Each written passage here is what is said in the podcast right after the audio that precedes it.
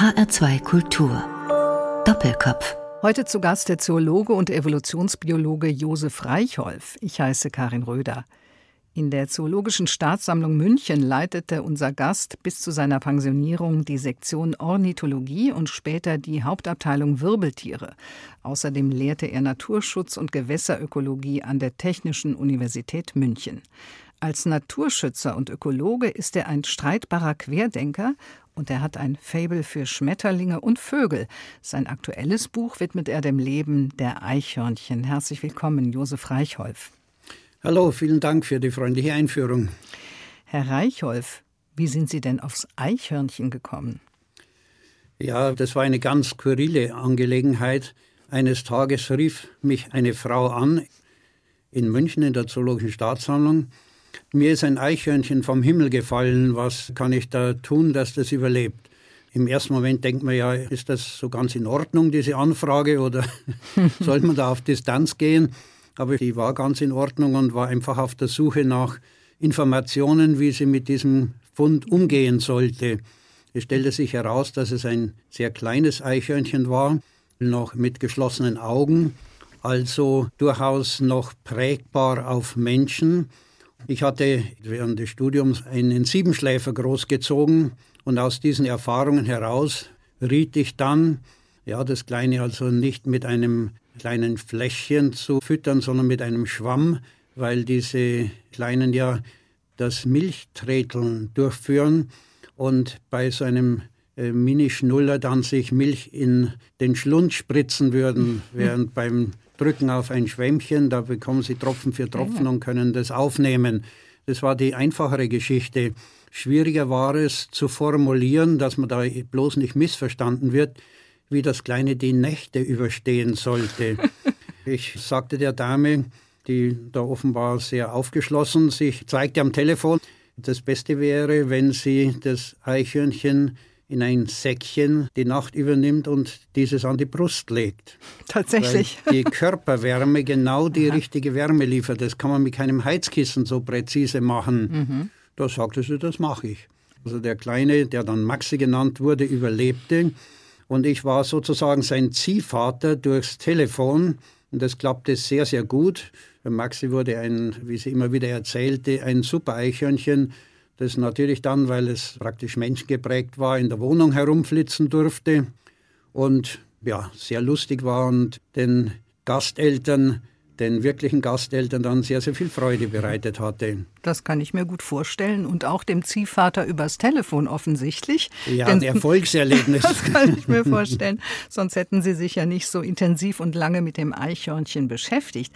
Allerdings, so habe ich in Ihrem Buch erfahren, musste da noch eine kleine Hürde genommen werden, denn Eichhörnchen aufnehmen erfordert eine artenschutzrechtliche Ausnahmegenehmigung. Wieso das denn? Ja, die Eichhörnchen sind geschützt seit einigen Jahrzehnten und dieser Schutz trifft eigentlich nur die engagierte Bevölkerung, die sich für die Eichhörnchen einsetzen will. Ansonsten hat sich eigentlich niemand darum zu kümmern.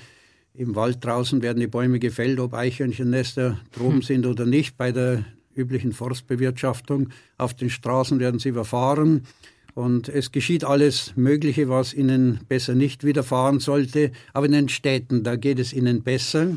Da werden sie dann auch Menschen vertraut, kommen zu den Menschen, lassen sich füttern, also Nüsse zum Beispiel anbieten. Mhm. Und das war dann eigentlich nach diesem Anstoß, das Eichhörnchen Maxi gegeben hatte, für mich das wissenschaftlich Reizvolle. Wie ja. unterscheiden sich die Eichhörnchen, die in den Städten leben, von denen draußen in den Wäldern. Letztere waren mir vertraut, aber eben aus der Distanz. Und die in der Stadt leben, die bekam ich in München ja aus nächster Nähe mit, ohne dass man sich zunächst da groß viel dabei denkt, was das jetzt bedeutet, für ein Eichhörnchen in der Stadt zu leben. Ja. Lassen Sie uns im Laufe der Sendung noch darüber reden, was das bedeutet und betrifft ja nicht nur das Eichhörnchen, sind ja viele andere Tiere auch, die vom Land in die Stadt gezogen sind und sich dort offenbar ganz wohlfühlen. Herr Reichholf, hier, wenn ich zum HR gehe, direkt vor der Haustür, da springen auch öfter mal Eichhörnchen herum. Und wenn ich nicht schon vorher gute Laune habe, dann ist spätestens dann, wenn ich dieses muntere, flinke Eichhörnchen sehe, da kommt mir unwillkürlich ein Lächeln aufs Gesicht. Gibt es überhaupt Menschen, die keine Eichhörnchen mögen? Ist schwer vorstellbar, aber es gibt ja bei Menschen bekanntlich alles, auch das, was es nicht geben sollte. Aber die weitaus überwiegende Mehrheit ist sicher den Eichhörnchen sehr gewogen. Das beginnt im Kindesalter. Bei Kleinkindern kann man schon sehen, erleben, wie sie jauchzen, wenn so ein Eichhörnchen auf sie zukommt und mit dem Schwanz dann Bewegungen macht. Sich für das kleine Kind interessiert, da sind die hellauf begeistert und die Erwachsenen dazu natürlich auch. Insofern kann man sagen, Eichhörnchen sind eigentlich generell Sympathieträger und unter diesen kleinen Säugetieren, die so im weitesten Sinne eher in die Gruppierung von Ratten und Mäusen gehören würden, sicher die attraktivsten, die beliebtesten. Ja, offenbar ist das Eichhörnchen für uns Menschen mehr als nur ein Nagetier wie ihre Verwandte Ratten und Mäusen. Es sieht ja auch schöner aus, hat ein rundes Gesicht, dunkle Augen, buschiges Fell. Also ein richtiges Kindchenschema, würde man in der Evolutionsbiologie sagen. Ne? Zweifellos, das ist genau richtig charakterisiert und wir hier in Bayern und in Österreich nennen das dann herzig. Ja, also es ist ja auch kein Schädling wie Ratten oder Mäuse, oder irre ich mich da?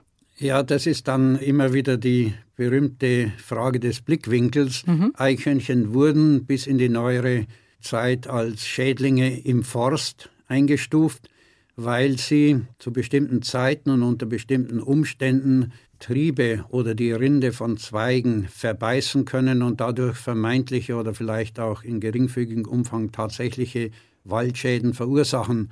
Das ist aber im Prinzip natürlich völlig harmlos verglichen mit anderen Schäden, die ja mehr oder minder naturgemäß auftreten. Mhm. Aber früher wurde da eben die Welt äh, der Tiere ganz streng getrennt in was ist nützlich und was nicht nützlich ist, ist schädlich. Also sogenannte Schädlinge müsste man eigentlich sagen. Ja. Es gibt ja diesen Aberglauben aus dem Schwabenland, der heißt, der Teufel isch a Einhörnle. Woher kommt das denn? Also ich könnte mir vorstellen, aber das ist jetzt eine persönliche Interpretation. Mhm. Die Teufelchen aus früheren Zeiten, die tauchten unvermittelt irgendwo auf, wo man sie nicht vermutet hatte, wo der brave Bürger eigentlich äh, ein Engelchen erwartete. Und die Eichhörnchen, die dann so plötzlich hinter einem Baumstamm hervorschauen oder übers Dach huschen, ohne dass man irgendeinen Grund erkennen kann, warum jetzt ein Eichhörnchen da sein sollte, die entsprachen in etwa diesem mittelalterlich, spätmittelalterlichen Bild der kleinen Teufel, die uns so ein bisschen das Leben schwer machen wollen, aber nicht wirklich so ein richtiger Teufel sind, den man verfolgen müsste. Ein Teufelchen eher. Genau, genau. Also da ist ja ein liebevoller Ton ist da mit drinnen. Das sagt der Doppelkopfgast Josef Reichholf. Er ist Evolutionsbiologe und Ökologe. Und in Ihrem Buch, Herr Reichholf, Das Leben der Eichhörnchen, wollen Sie die Welt der Eichhörnchen und ihrer Verwandten mit unserer eigenen in Beziehung setzen. Wo gibt es denn da eine Beziehung oder eine Ähnlichkeit zum Menschen? Ja, das sieht auf den ersten Blick natürlich sehr gewagt aus und sehr weit hergeholt. Wenn man aber aus biologischer Sicht Eichhörnchen und den Menschen betrachtet, kommen doch erstaunliche Übereinstimmungen zutage. Zunächst einmal grundsätzlich, Eichhörnchen sind Haartiere, haben ein äh, sehr schönes, dichtes Fell, entsprechen also in allen Eigenschaften dem Grundtyp der Säugetiere. Die Eichhörnchen sind sehr schlank gebaut. Das sind wir Menschen, wie unsere näheren Verwandten, die Primaten, also die Affen, Menschenaffen, auch. Eine große Oberfläche in Bezug auf unsere Körpermasse. Und das hat Folgen. Wir verlieren schnell Körperwärme über diese große Oberfläche. Dann mhm. versuchen wir uns zusammenzurollen. Genau das macht das Eichhörnchen jetzt in dieser Jahreszeit, weil es mit seiner großen Körperoberfläche viel Wärme verliert. Und dafür gibt es ein Maß ein biologisch-medizinisches Maß. Und das ist der Grundumsatz an Energie. Also wie viel im Körper permanent nachgeheizt werden muss, dass der Körper funktionsfähig bleibt. Naja, ich nehme an, das Eichhörnchen hat da eine ganze Menge zu heizen, wie das da springt und klettert von Baum zu Baum. Wenn man das auf den Menschen übertragen würde, drei Meter Sprünge, das wären ja beim Menschen vergleichbar mit 15 Meter Sprüngen ungefähr. So ist es, aber diese Vergleiche, die hinken natürlich einfach aufgrund der Körpergröße. Ja, aber wenn man den Grundumsatz an Energie betrachtet, dann sind die Eichhörnchen uns tatsächlich ziemlich ähnlich. Und das ist ein weiterer interessanter Punkt. Und es wird noch spannender. Die nächstvergleichbaren zu den Eichhörnchen wären ja die Ratten. Sie haben eine ähnliche Körpermasse, sie sind Nagetiere, sie sind auch von ihrer Herkunft relativ nahe mit den Eichhörnchen verwandt. Also sollten Ratten und Eichhörnchen sich in sonstigen Lebensabläufen ähneln, tun sie aber nicht. Eine Rettin, die im Frühjahr geboren wird, ist im Spätherbst bereits Ur- oder Ururgroßmutter.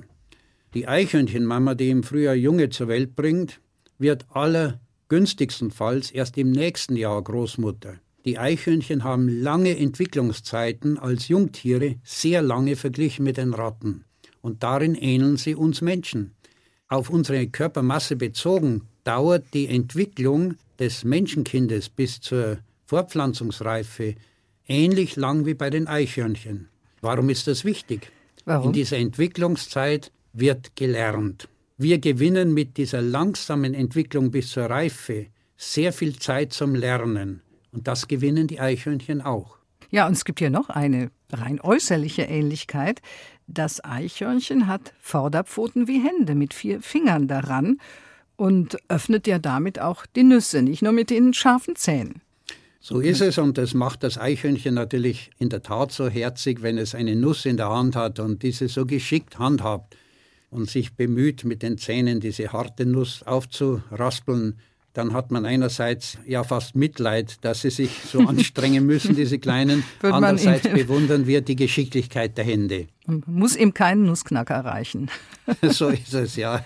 Ja, und es ist auf der ganzen Welt verbreitet, fast auf allen Erdteilen und hat ein Winter-, ein Sommerfell und auch verschiedene Fellfarben. Eine Kollegin wunderte sich, warum beispielsweise in Schottland die Eichhörnchen eher grau oder schwarz sind als hierzulande, wo sie ein rötliches Fell haben. Woher kommt das? Ja, also zunächst einmal zur Klarstellung, unser Eichhörnchen ist eurasiatisch verbreitet, also von Europa bis Ostasien. Aber ja. Verwandte der Eichhörnchen gibt es in Nordamerika, die greifen über bis auf Mittelamerika und auch in weiten Teilen des übrigen Asiens. Also die Hörnchen als Familie der Nagetiere sind sehr, sehr weit verbreitet, sind sehr erfolgreich. Was die Fellfarbe betrifft, da standen die Biologen tatsächlich lange Zeit vor einem Rätsel, weil es gebietsweise, so etwa bei uns hier im Süden Bayerns, überwiegend oder fast ausschließlich dunkelbraune bis schwarze Eichhörnchen gibt, weiter westlich und nördlich dagegen diese roten Eichhörnchen. Aber in den Städten kommt beides nebeneinander vor. Und die kreuzen sich auch völlig problemlos. Also es ist nicht so, dass die Roten sagen würden, die Schwarzen sind uns zu finster oder die Schwarzen feststellen würden, die Roten sind gefährlich hell.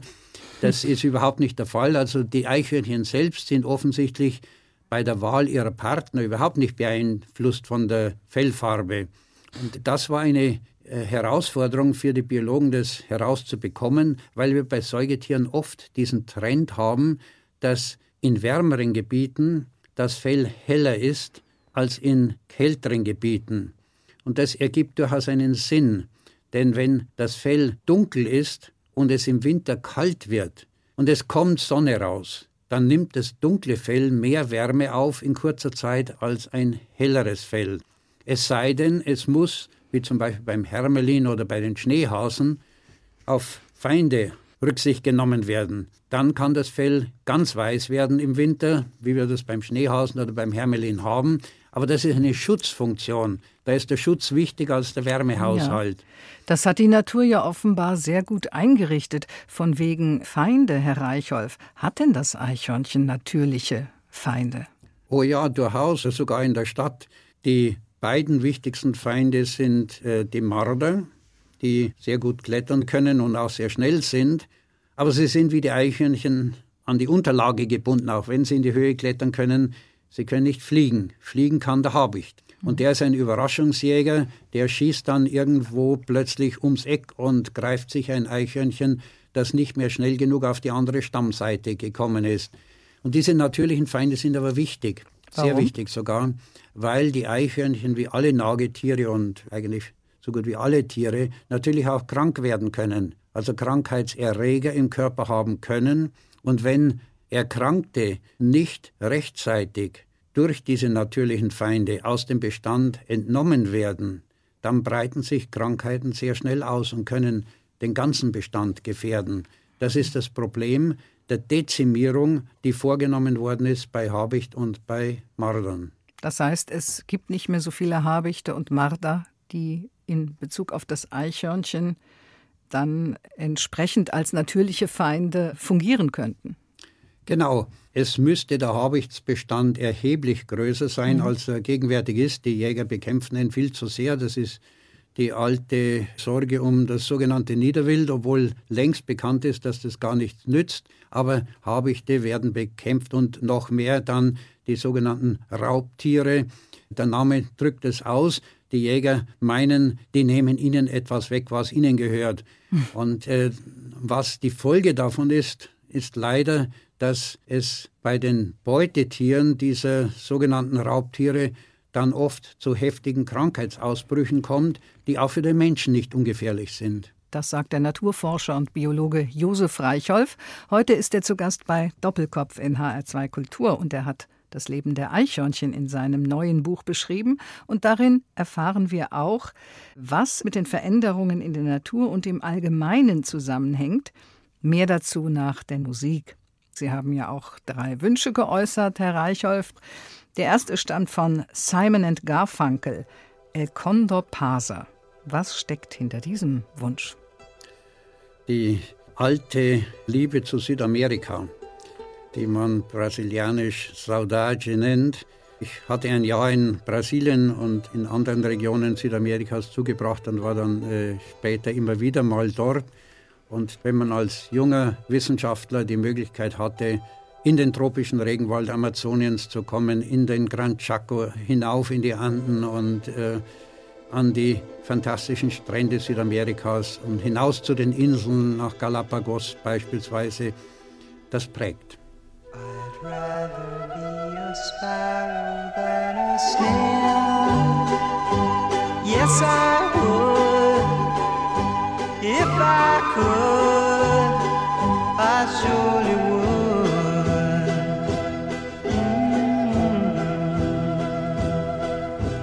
Rather be a hammer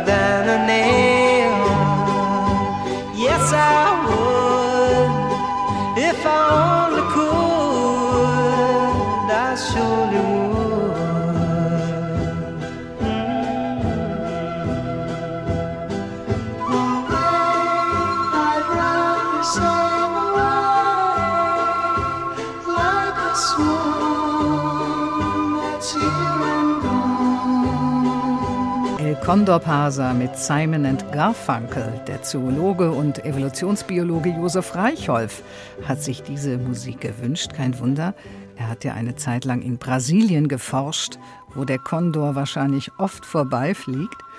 Geboren ist unser Doppelkopfgast vor 74 Jahren im bayerischen Inntal und heute sind sie in Oberbayern zu Hause. Und wir hatten es ja eben von den Tieren, die in die Stadt abwandern, weil es ihnen auf dem Land nicht mehr gefällt, sage ich jetzt mal so allgemein. Sie sagen, Herr Reichholf, die industrielle Landwirtschaft ist schuld. Wie sehen Sie den Zusammenhang? Stellen Sie den mal für uns her. Ja, gerne. Früher waren die Fluren im Frühjahr voll mit dem Gesang der Lerchen. Überall gab es Rebhühner, Hasen, natürlich auch Fasane, die die Jäger ausgesetzt hatten. Es gab nicht nur Vögel, sondern Schmetterlinge in Mengen, wie wir sie uns heute tatsächlich auch nicht mehr vorstellen können. Früher wäre man als junger Zoologe gar nicht auf die Idee gekommen, da zählen zu wollen, um festzuhalten, wie groß die Bestände waren, denn man hielt das für gegeben. Das war so und man hätte gar nicht auf die Idee kommen können, dass sich daran etwas ändert. Das hat sich geändert und zwar so massiv, dass es gegenwärtig für mich hier im Inntal günstiger ist, zum Münchner Flughafen zu fahren, wenn ich im Frühjahr Lerchen sehen möchte, weil es auf den Feldern nahezu keine mehr gibt. Am Münchner Flughafen werde ich aber Schwierigkeiten haben, sie zu hören, weil ja. wie in Frankfurt halt im Takt von halben Minuten die Flugzeuge starten und landen. Das ist alles in dieser kurzen Zeitspanne von einem halben Jahrhundert geschehen. Ja, macht das denen denn nichts aus, in der Nähe von Flughäfen zu leben, diesen Vögeln? Also dieser Fluglärm, so schlimmer für uns ist, ist für viele dieser Tiere, die Flugfelder als letzte Rückzugsgebiete angenommen haben, offenbar weniger schlimm als das, was draußen auf den Fluren passiert. Da mhm. haben sie keine Nahrung oder oft auch ähnlich bedeutsam ist, keine Möglichkeit mehr, ihre Nester halbwegs geschützt anzulegen und die Brut hochzubringen, weil viel zu oft gemäht wird oder gespritzt auf den Feldern, sodass nahezu nichts überleben kann, was die frühere Vielfalt der Fluren charakterisiert hatte. Ja. Natürlich hat das Ganze einen Hintergrund, das ist der Zwang der Entwicklung in der Landwirtschaft, das war die EU-Agrarpolitik. Aber, und das muss man, glaube ich, auch in aller Deutlichkeit sagen, die größte Konkurrenz der Bauern waren die Bauern selbst. Warum? Die Großen haben die Kleinen wegselektiert. Ah, ja. Seit 1990 sind in Deutschland mehr als 60 Prozent der landwirtschaftlichen Betriebe eingegangen und mussten den Großen weichen bei praktisch unveränderter Nutzungsfläche. Das bedeutet, je größer die Flächen, desto einheitlicher die Bestände, die darauf heranwachsen, insbesondere in Form von Mais in unserer Zeit und von Raps, also große Monokulturen. Und aus der Sicht der Landwirtschaft soll da ja auch gar nichts anderes leben als das, was sie ernten wollen. Insofern ist deren Absicht, deren Zielsetzung völlig verständlich aufgrund der Rahmenbedingungen, die der europäische Agrarmarkt gesetzt hat. Aber der Bauernverband ist ja, ja mehr oder weniger schon immer eine Lobbyistenvereinigung gewesen, die aber offensichtlich auch in den letzten Jahren dann eher die großen Industriebetriebe im Fokus hatte als die kleinen Landwirte oder die Nebenerwerbslandwirte.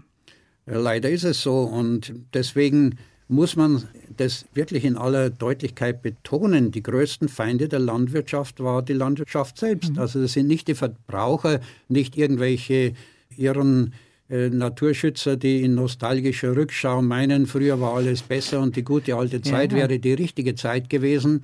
Das ist nur vorgeschobene Argumentation. Die bittere Wirklichkeit ist, ja. dass die kleineren, die im Sinne der Interessen der Bevölkerung wirklich auch Landes- und Landschaftspflege betrieben haben, ja wegselektiert wurden mhm. durch die Großen, die mit ihren Riesentraktoren und äh, Erntemaschinen einfach großindustriell arbeiten, aber die Privilegien der Bauern weiter in Anspruch nehmen wollen, sich nicht behandeln lassen wollen wie Industriebetriebe, mhm. die sie in Wirklichkeit aber sind. Also wollen weiter subventioniert werden ja, natürlich. Ja. Wenn das sich jetzt alles ändern würde, Herr Reichholf, angenommen, es gäbe da ein Umdenken, die Monokulturen in der Landwirtschaft im Wald oder das Absägen der Bäume durch riesige Maschinen im Wald würde ein Ende finden. Was glauben Sie, wie schnell könnte sich die Natur da erholen? Wie schnell könnten die Tiere, die ja eigentlich auch vom Land kommen und sich auf dem Land mal wohlgefühlt haben, wie schnell würden die da wieder zurückkehren? Unter den gegenwärtigen Bedingungen sehr schnell, weil es immer noch Restbestände gibt, die sich ausbreiten, die sich vermehren können. Wir sehen das und das ist sozusagen der Beweis, dass das keine äh, blinde und äh, vertrauensselige Annahme ist in den Städten. Viele Arten, die wir heute als ganz selbstverständlich in der Stadt lebend betrachten und denken, die gehörten immer dazu, Beispiel Amseln oder viele andere Vögel und ja. Äh, Bienen Säugetiere. Auch, ne? Ja, genau. Also das Imkern in der Stadt ist inzwischen durchaus äh, normal geworden, war vor 30, 40 Jahren noch eine verrückte Idee, weil man gemeint hätte, also in der Stadt äh, sind die Lebensbedingungen doch so furchtbar schlecht, das kann man den Bienen gar nicht zumuten, geschweige denn hinterher einen Honig essen. Mhm. Inzwischen ist es so, dass der Stadthonig weniger Rückstände enthält als der Landhonig an Chemikalien, die nicht drinnen sein sollten. Mhm. Also die Potenziale sind da. Die Städte beweisen das äh, wie schnell es möglich ist, dass sich die Arten wieder ausbreiten, dass wieder Vielfalt in die Natur hineinkommt. Der Wille muss da sein, der politische Wille, denn das Geld wäre auch da. Wenn wir die Milliardensubventionen, die mhm. über Brüssel in die Landwirtschaft fließen, direkt den Landwirten zugutekommen ließen, die das anbauen, liefern und in der Natur draußen leisten, was die Gesellschaft tatsächlich möchte, ja. wäre das ein Nullsummenspiel. Die Gesellschaft hätte nicht mehr zu bezahlen und die Landwirte würden im Grunde genommen das Gleiche bekommen, aber mit viel geringeren Belastungen. Denn wer sich einen Traktor für 150.000 Euro kostet, der muss natürlich Massenproduktion liefern. Solche Riesengeräte sind aber nicht nötig, wenn die Flurstücke kleiner sind und die Produktionsvielfalt wieder Einzug hält in die Fluren draußen die Fluren draußen und in der Stadt haben sich ja viele Tiere, Vögel, Bienen und was auch immer, Waschbären ohnehin angepasst. Sie arrangieren sich dann einfach mit den Bedingungen in der Stadt. Sehr gut. Unser artenreichstes Gebiet, das wir, wenn wir die militärischen Übungsflächen ausklammern, in Deutschland haben, ist unsere Bundeshauptstadt. Im mhm. Stadtgebiet von Berlin leben mehr Vogelarten als in den allermeisten Vogelschutzgebieten. Nicht zu fassen. Es kommen praktisch alle Säugetierarten vor, und einigen wenigen Arten ausgenommen. Natürlich Gämsen können noch nicht an den Hochhäusern rumklettern. Die gehören auch in die Berge und nicht in die Großstädte. Aber ansonsten kann man sagen, ist fast alles in den Städten vertreten. Und wenn wir über Berlin hinausblicken, auch in andere Großstädte in Europa, dann kommen sogar Elche oder im Falle Roms Wölfe bis in die Außenbezirke der Städte. Also die Natur kann sich mit der Stadt arrangieren. Mhm. Es liegt am Land, ob sich die Natur arrangieren kann, ob Natur ja. zugelassen wird oder nicht. Ja, Sie halten ja auch nicht viel, Herr Reichholf, von dem sogenannten Gleichgewicht in der Natur, das der Mensch dann wiederherstellen muss, was er zuvor zerstört hat. Was ist für Sie da nicht ganz richtig bei dieser Vorstellung? Die Natur ist dynamisch. Sie kennt keinen geregelten Zustand, weil wir keinen Regler haben, der sagt, das ist richtig, das ist falsch, das muss ja. geändert werden. Und in diese Reglerposition setzt sich der Mensch halt sehr gerne, der bestimmen möchte, wie es zu sein hat draußen in der Natur und nicht davon ausgeht, dass man die Natur doch am besten selbst sein und werden lässt, wie ja. sie ist und wie sie wird. Ja, das passt zur aktuellen äh, Diskussion um den Wald, Herr Reichholf. Der Borkenkäfer hier und da, der angeblich ganze Wälder zerstört. Und das Eichhörnchen, das im Mittelpunkt Ihres aktuellen Buches steht, lebt ja nun mal im Wald oder sagen wir, kommt aus dem Wald. Wie denken Sie denn über die aktuellen Maßnahmen der Waldrettung wie Bekämpfung des Borkenkäfers, Fällen von hohlen Bäumen und so weiter? Es gibt ja auch Wissenschaftler, die sagen und Forscher, man soll den Wald sich selbst überlassen, wie Sie ja auch. Ja, sicher. Ich gehöre dieser Gruppe äh, aus Überzeugung an, wenn wir vom Wald sprechen. Ja. Der Wald ist für mich ein natürlich wachsendes Gebilde. Sprechen wir vom Forst, dann entspricht dieser in der Zielsetzung eigentlich dem, was das Maisfeld für den Landwirt darstellt. Der Forst betrachtet die Baumbestände als eine Produktion, die zwar nicht in Jahreszyklen wie im Fall der landwirtschaftlichen Produktion, sondern in Jahrzehnten oder Jahrhunderten nutzbar sein soll. Wenn ich diese Zielsetzung habe, Fichtenbestände groß werden zu lassen, dass sie nach 70, 80, 90 Jahren hiebreif sind und das Holz liefern, das ich benötige, dann muss natürlich etwas getan werden gegen Borkenkäfer und Co. Das sind keineswegs die einzigen, die die mhm. Fichten mhm. kurz und klein fressen.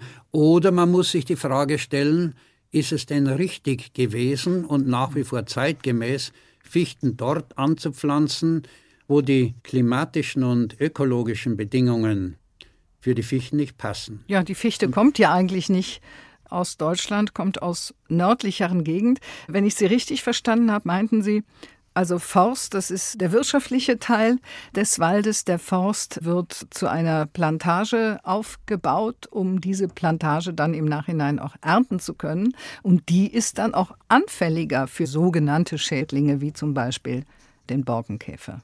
Genau, und zwar höchst anfällig, weil die Pflanzenbestände zwei äußerst günstige Eigenschaften haben für die sogenannten Schädlinge. Einmal sind sie genetisch sehr einheitlich, das heißt, sie haben wenig Variabilität in ihren inneren Reaktionen gegen den Befall mit Schadinsekten oder auch mit äh, Pilzen oder Viren. Und zweitens sind sie in sogenannten Altersklassen gepflanzt. Der Bestand soll ja möglichst gleichmäßig aufwachsen. Und das bedeutet, sie sind zur passenden Zeit dann in Masse verfügbar, auch in Masse anfällig etwa für Stürme oder für Trockenheit. Ein natürlicher Waldbestand wäre vielfältig in der genetischen Zusammensetzung der Bäume, wäre vielfältig in der Alterszusammensetzung und unterschiedlich von Ort zu Ort, welche Bäume wo wachsen. Und diese natürliche Vielfalt ist die beste Absicherung gegen die Wirkung von Schädlingen.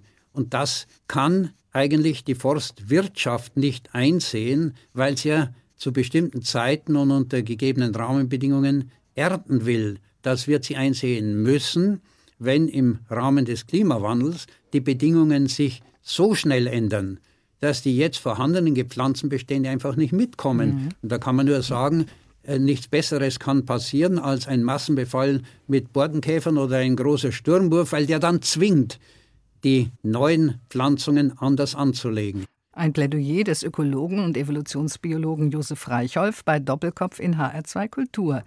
Herr Reichholf, das Stichwort Klimawandel haben Sie eben gegeben. Sie plädieren für mehr Gelassenheit in ökologischen Fragen, auch in Sachen Klima. Also nach Ansicht vieler Klimaexperten wie Mujib Latif oder Niklas Höhn oder Joachim Schellenhuber ist es höchste Eisenbahn. Woher nehmen Sie Ihre Gelassenheit? Nun, das ist eben auch die Frage des Blickwinkels. Es wird die klimatische Änderung zu Änderungen in Verbreitung und Wirtschaftsformen bei den Menschen zwingen. Da geht kein Weg dran vorbei und das war in vergangenen Jahrhunderten und Jahrtausenden immer der Fall. Wir wollen aber den jetzigen Zustand möglichst festhalten und wenn das die Zielsetzung ist, dann müsste natürlich alles daran gesetzt werden, Änderungen im Klima und auch, und das wird meist unterlassen hinzuzufügen, in den anderen Bereichen, die globale Veränderungen verursachen, solche Änderungen zu vermeiden oder auf ein noch tolerables Mindestmaß zu begrenzen. Welche Änderungen meinen Sie jetzt? Die Landwirtschaft ja. ganz besonders ist sie hervorzuheben, global gesehen, also nicht nur bei uns, sondern mhm. global sogar noch stärker als in unserem eigenen Land. Wir können es uns leisten, aufgrund der wirtschaftlichen Gesamtverhältnisse, die wir haben, die Landwirtschaft entsprechend zu unterstützen und so umzugestalten, dass sie in unserem Sinne umweltverträglich wird. Global gesehen sieht die Lage anders aus. In einer wachsenden Weltbevölkerung, die in absehbarer Zeit 8, 9, 10 Milliarden Menschen erreichen wird, wird die Nahrungsmittelproduktion eine vorrangige Rolle spielen. Und da setzt eben meine zweite ja, Kritik ein an der gegenwärtigen Strategie. Wir tun so, wir, damit ist Deutschland gemeint, als ob Deutschland das Weltklima retten könnte. Das kann es nicht. Ob Deutschland existiert oder nicht existiert, das globale Klima würde es nicht merken. Das ist eine bittere, aber leider wahre Tatsache. Das heißt, die großen Hebel, die Global Players in den klimatischen Veränderungen, die müssten reagieren. Und solange es denen nicht so schlecht geht, dass sie gezwungen werden zu reagieren, werden die das nicht tun. Das ist doch die Realität. Das ist auch ein Standpunkt, und zwar der von Josef Reichholf. Er ist Evolutionsbiologe, Ökologe und Eichhörnchennarr. Noch mal kurz zum Klima. Auf der Weltklimakonferenz 2015 wurde in der Nachfolge des Kyoto-Protokolls ein Klimaabkommen beschlossen, das die Begrenzung der globalen Erwärmung auf deutlich unter 2 Grad Celsius vorsieht, können Sie dann auch immer noch so gelassen bleiben, Herr Reichholf? Ja, sicher, denn ich bin überzeugt, das wird nicht klappen. Und wenn es klappt, dann wäre das der liebste Irrtum, den ich akzeptieren würde. Das ist doch ganz klar. Wenn es tatsächlich gelingt, dieses Ziel zu erreichen, dann ist es in Ordnung. Aber es müssen alle, die wesentlich das globale Klima beeinflussen, mitmachen. Und da meine ich, die deutsche Lösung müsste sein, sich so gut wie möglich auf das Scheitern dieses Abkommens vorzubereiten. Denn wer vorsorgt, gibt ein besseres Beispiel als der, der Vorschriften machen möchte, die er selber nicht einhält. Wie könnte man denn da vorsorgen? Wir müssen die Dämme erhöhen, wir müssen Wasserspeicher anlegen, wir müssen verhindern, dass unser Stallvieh mit Futtermitteln aus Tropenwäldern, die dafür gerodet worden sind, ernährt wird. Wir müssen das eigene Land, die eigene Bevölkerung sozusagen tauglich machen für Veränderungen, die kommen könnten oder vielleicht oder wahrscheinlich sogar mit ziemlicher Sicherheit kommen werden. Und nicht versuchen, über internationale Abkommen etwas zu erreichen, was wir nicht wirklich beeinflussen können. Das gute Beispiel im eigenen Bereich ist das beste Vorbild für andere. Die besten Vorschläge, die wir machen, aber selbst nicht befolgen, sind die sichersten Abschreckmittel, dass andere nichts tun oder das Falsche weitermachen. Was würde wohl das Eichhörnchen dazu sagen? Nüsse sammeln und für den Winter vorsorgen. Doppelkopfgast mhm. Josef Reichholf. Und damit sind wir bei Ihrem zweiten Musikwunsch, Herr Reichholf, und der stammt von Reinhard May. Ich glaube, er passt ganz gut zu dem Thema, das wir gerade hatten. Der Titel Diplomatenjagd. Wie sind Sie darauf gekommen?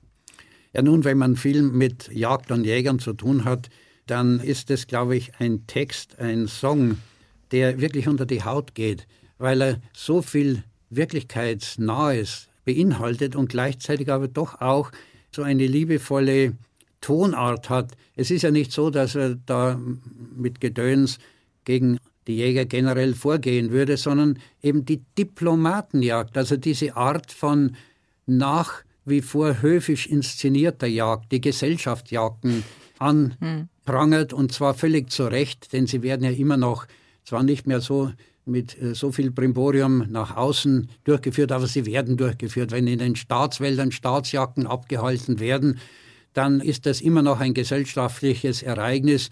Und das war ganz besonders so der Fall, als Franz Josef Strauß ja. noch als oberster bayerischer Jäger äh, in diesem Sinne selbst auf die Jagd ging und dass ihn da der Schlag getroffen hatte. Das war ja gleichsam eine jagdgöttliche Fügung. Diana hätte es nicht besser machen können. Insofern kommt da immer wieder natürlich dieses alte System der Jagd und der Konflikt mit den modernen Notwendigkeiten zum Ausdruck und zum Ausbruch. Und deswegen fand ich diesen Song von Reinhard May ganz besonders schön.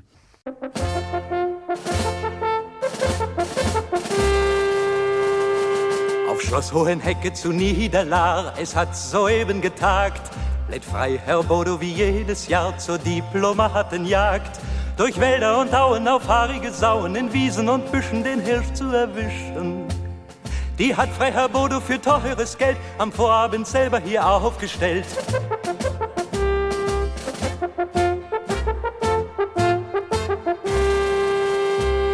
Schon bricht es herein in Wald und in Flur das diplomatische Chor.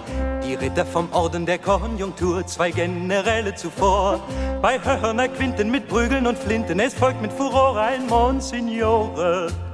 Selbst den klapprigen Ahnherrn von Kieselknirsch trägt man auf der Bahre mit auf die Pirsch.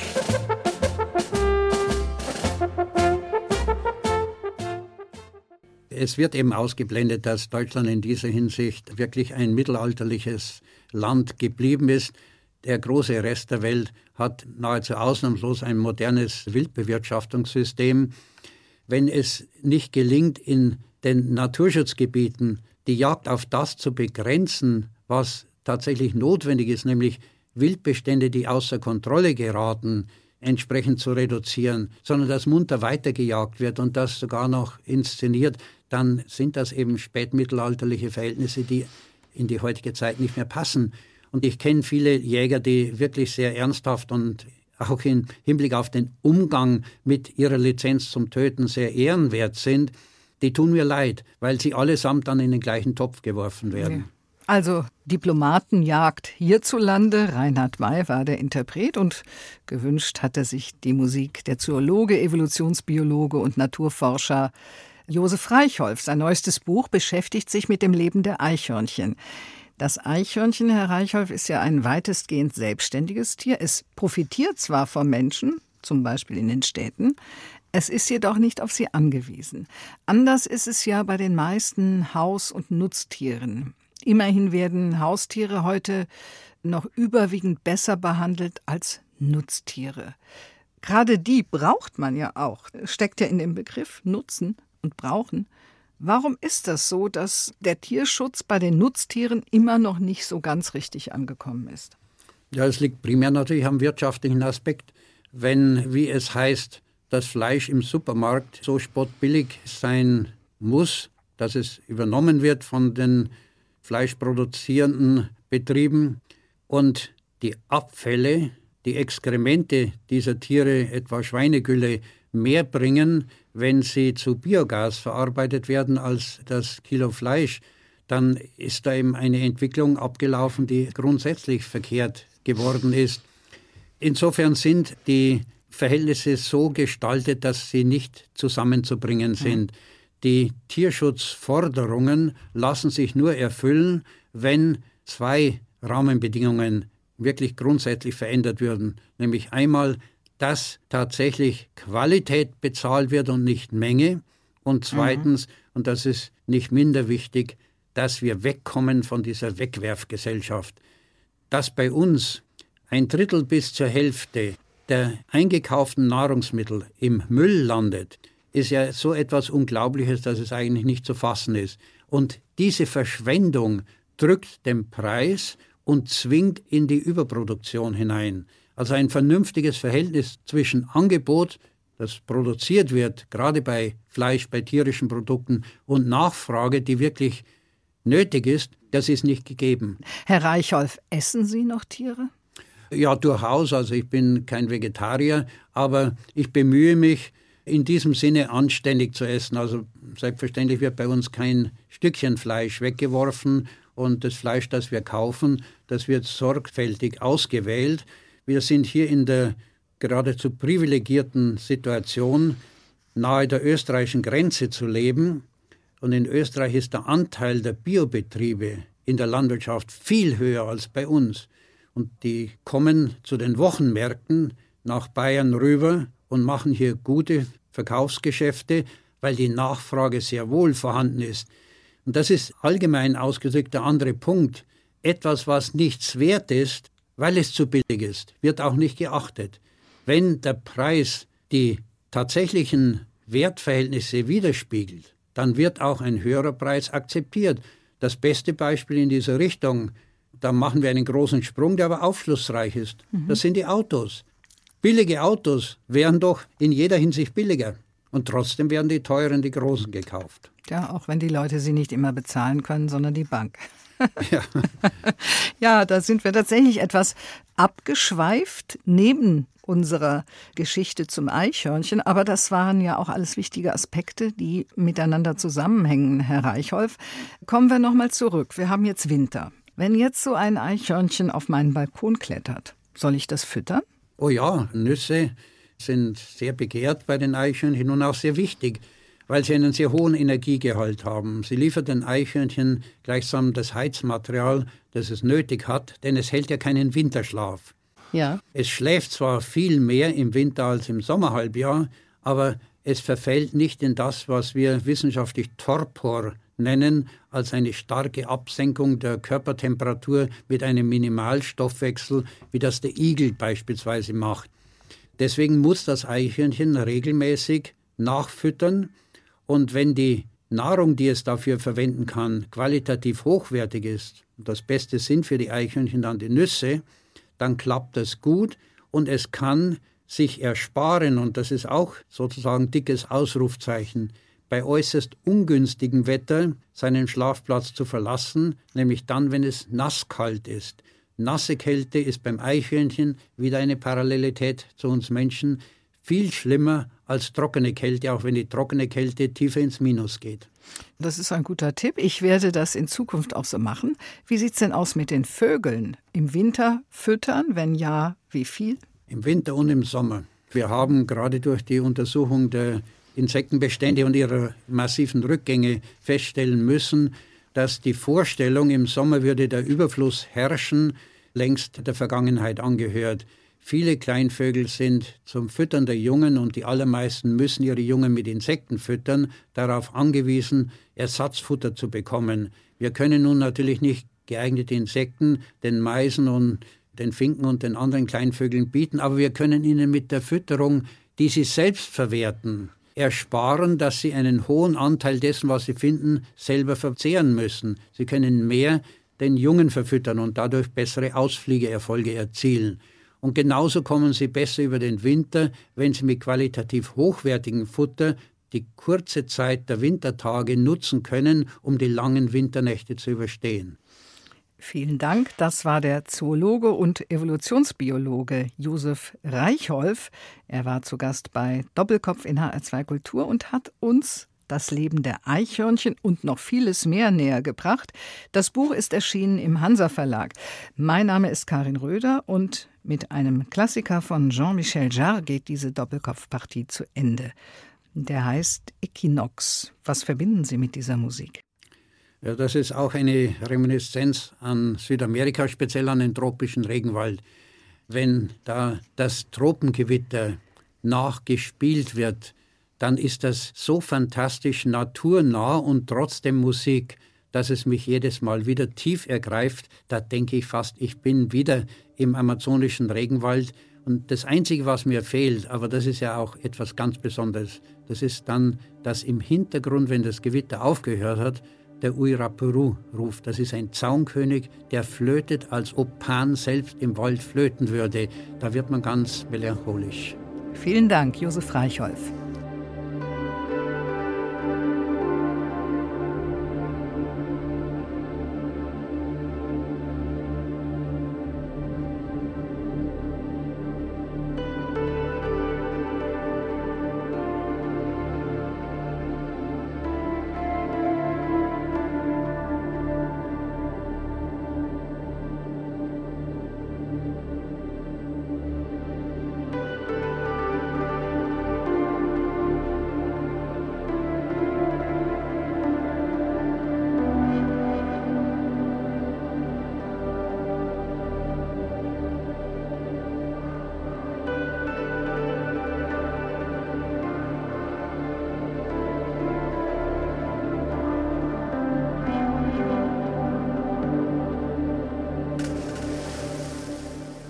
Das war HR2 Kultur Doppelkopf. Aus urheberrechtlichen Gründen müssen wir Musiktitel in unserem Podcast-Angebot ausblenden. Weitere Sendungen, die Sie jederzeit hören können, finden Sie auf hr2.de